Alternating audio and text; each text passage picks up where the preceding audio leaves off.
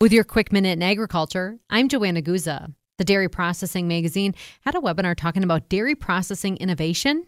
And one item that they talked about was the top benefits consumers are looking for in their food and beverage. Marjorie Helmer, the president of Cypress Research, shares more about the findings. It suggests continued opportunities to focus more more and more product development in dairy products that leverage ingredients to help address some of these things immune functioning and health just talking about that digestive health gut health you know help with weight loss and management increasing energy. And you know with some of the some of the trends you showed us uh, you know helping us sleep better at night. So all of this points to uh, new opportunities for continued uh, r&d development Research is going to be key with moving dairy products. That was Marjorie Helmer with Cypress Research. And that's your quick minute in agriculture. Thanks for listening. I'm Joanna Guza.